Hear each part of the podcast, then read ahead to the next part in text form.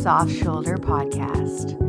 I am your host, Danette Relic of Radical Creative Sanctuary, inviting spaciousness for your mind and your heart.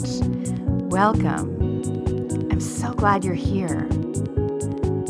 The Soft Shoulder is your time, your time to slow down and fuel up on self love support so you can make the most of your gorgeous life. Join me here.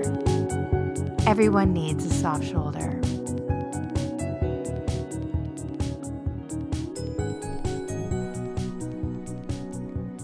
Hello, dear listener. This is a mini, I imagine there'll be a series.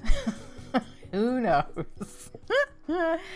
Make no promises. Under promise, over deliver um, I wanted to, every once in a while, I think of these little things that I want you to know. It often comes up in the art of self marriage when we're having our live calls or when I'm speaking with a client or with a friend. My brain loves to imagine things I can imagine that will change my experience. And I want to offer some of these to you. So they may not be full, long, deep dive episodes, but I just wanted to pepper these in at the soft shoulder because they're so helpful to me, to my clients, to anyone we share them with. And I want to share them with you as well. These little tiny things, they're like little games. And in fact, it's really not that much different than maybe when you were a kid and you would pretend, you would play pretend Imagine that you're something you're not. Imagine the world is something it's not. And act as if, right? This is really a fun way to just play with your mind and see what things you can imagine that will change how you experience the world as it is. right? Like, for example, I, when I was a little kid, I used to take, um, if I was sitting in a restaurant, like a diner, and they had straws in one of those like cardboard boxes that had all those striped straw plastic straws. Um, and i was bored and i was of a generation where you know there was no tablet there was no nothing. In fact if my mom didn't have a pen in her purse uh, or paper you know maybe if she had a pen i could draw on a napkin. But if there wasn't that then maybe there was just a straw. And so i would take the straw and i would fold it in half and then I would flip up the ends and I would basically make a little pair of legs. So if you can picture the straw folded in half and then on the ends you just fold them up so it looks like a pair of legs maybe in first position ballet style, right? The feet are poked out. And I would make it walk around and I would, you know, imagine whatever I was imagining, imagining that there's this other being there. And so where I really was was sitting at a diner or whatever what I really was was bored. What I really was was a kid who had a lot of time, who was tired and maybe a little bit cranky and wanted to go home and have a nap. But this moment where I got to play with one little thing and use that as a jumping board for like my imagination of like who is this weird creature with the striped legs and you know well the you know the straw by nature was kind of forcing it into a ballet position with the feet um, and so I went with that. So then it became a ballet dancer's legs and like what what was going to happen next. And it was just distracting enough to make that moment of boredom more pleasurable and fly by until it was time to actually move on, right? And I think uh, kids are so good at doing this all the time, you know? Um, as adults, we tend to play pretend, but we like to play pretend really terrible games like what happens if my loved one gets in a car accident. it's a game that a lot of people like to play. What happens if this plane crashes? What happens if I lose my job? Okay, I don't need to point out that these are not fun games. And children, you know, if you were a little kid and your neighbor was like, hey, you want to play Let's Lose Our Job and Panic? You probably wouldn't be as excited as you would be if they said, hey, let's play Carnival or Gas Station or like whatever you want to do in the garage. I loved playing gas station in the garage. My skipping rope, you would tie the skipping rope to one of the hooks that was on the side, and that would be like the hose, like the gas pump. And um, other neighborhood kids would like ride around the street, you know, in the circle, and like every once in a while they'd come pull up, and you got to like, you know, pretend that you were filling their tires, pumping gas. good. Uh, why was this fun? I don't know, but it was great fun. So, what I'm saying is pay attention. Uh, also, gas station might not have been fun for you. Um, so the the the point I'm very I'm dragging slowly into this episode is be aware of what game you're playing with your mind. You're always playing something, okay? And make sure it's a game, so make sure that you want to play this game. You don't have to play any game. So notice if you're playing an imagination game with yourself that actually you hate and is causing you stress. It's a game, you can opt out of it and you can find another game to play instead, right? So if you're like, oh, I'm playing that game, what happens if my loved one breaks up with me and I'll never find love again? Be like, oh, that's that doesn't sound like a fun game. so I can just stop playing that game and playing something else. So today uh, is what I think might be the first of a short series, as I said. And I want you to imagine something that you are doing right now that maybe you don't really want to be doing. Maybe you're ready to leave. Maybe you are, let's specifically talk about like work or something where it's an obligation, something that you kind of have to be in right now for the time being.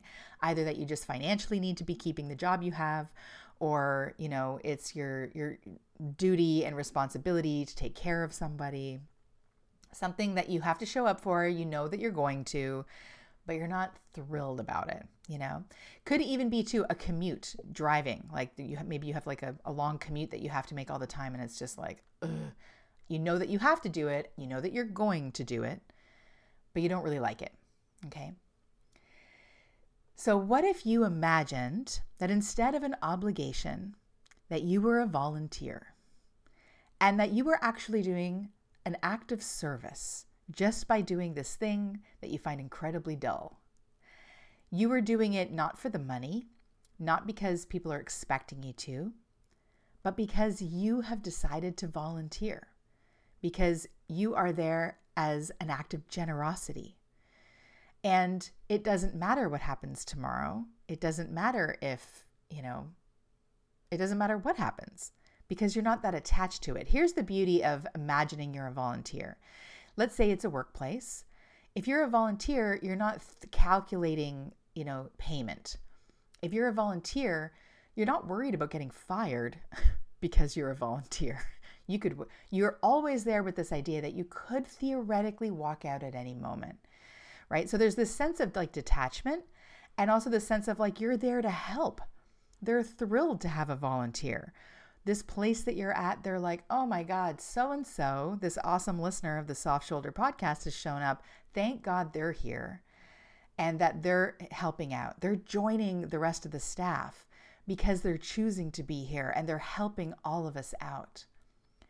I don't know about you, but whenever I've been in a position like this, um, maybe a job was already ending and we knew that it was. Um, and so we kind of know that it's like kind of that, what are you going to do? Fire me? Like some jobs that was more like exciting. I'm like, thank God this job is ending. But, um, but when that risk was gone, when you like, you already know this is coming to a close, you already know that you're just, they're grateful you're showing up and there wouldn't really be any consequences if you didn't. I ended up really showing up differently and noticing that I was being a little more generous, being a little t- taking that extra step because why not? And everything felt so good because it felt like I was giving as opposed to something being taken from me, like my time or my talents, you know, being like taken for granted. If I imagined without having to change anyone else in the room or anyone else involved, right? If you're driving someone you're doing the commute and you're driving someone like an hour and a half, whatever, and they're not appreciating it, they don't have to appreciate it. Imagine if you're a volunteer that you're volunteering for a service that is helping this person who is really, you know, in a lot of pain, unable to show gratitude or whatever, whatever the situation is with this person, look at them compassionately and imagine that you're actually volunteering for an organization that is helping this person. You're not volunteering for this person who's miserable, right? And it's like, you know that this person is not well. You know that this person is kind of miserable. Maybe they even resent going to where you're driving them to. If it's like, you know, like a physio treatment or something. And you're still doing something so lovely because you are volunteering to take them to a place where they're going to get care, whether they know it or not. You're volunteering, and the family members are all relieved to know that somebody is taking care of their loved one and getting them to their physio appointment, you know? And so it's like you, that's all you need to do is be present and be generous and feel good about what you're doing. It is um, an amazing thing, our imagination, what just this little imagination play can, um, how it can shift your mood. And so, this is an important part of any of these, this and any and all imagination play that I will suggest is to be real about your feelings. because when you try to force it, like this one might not work for you. Um, I spoke with someone this morning and I suggested this volunteer thing, and we had a blast just imagining how this was a real game changer for her current experience. It really is going to shift how she's living her life for the next handful of years and, and beyond. For you, it might not have that same effect. And I'm always aware of that about how, like, you know, we, we need to listen to ourselves and get a real sense of what's going to work. I don't want you to listen to any of these things on the soft shoulder and feel like it's prescriptive, or if it doesn't work for you, there's something wrong with you, right? So, what I encourage mostly is the more you listen to yourself and feel your feelings and you know, again, kids are great, right? They'll tell you if they don't like what they've just put in their mouth. They'll tell you if they don't like the color of shirt you just pulled over their head, right? Um, get in touch with that knee jerk response, whether you like it or not, and don't even worry about processing that right now. Just find some place where you know some place and some concept where you know you can play with your imagination and it works because the whole point is for you to feel better. The whole point is that it feels good and it changes things for the better for you. Right?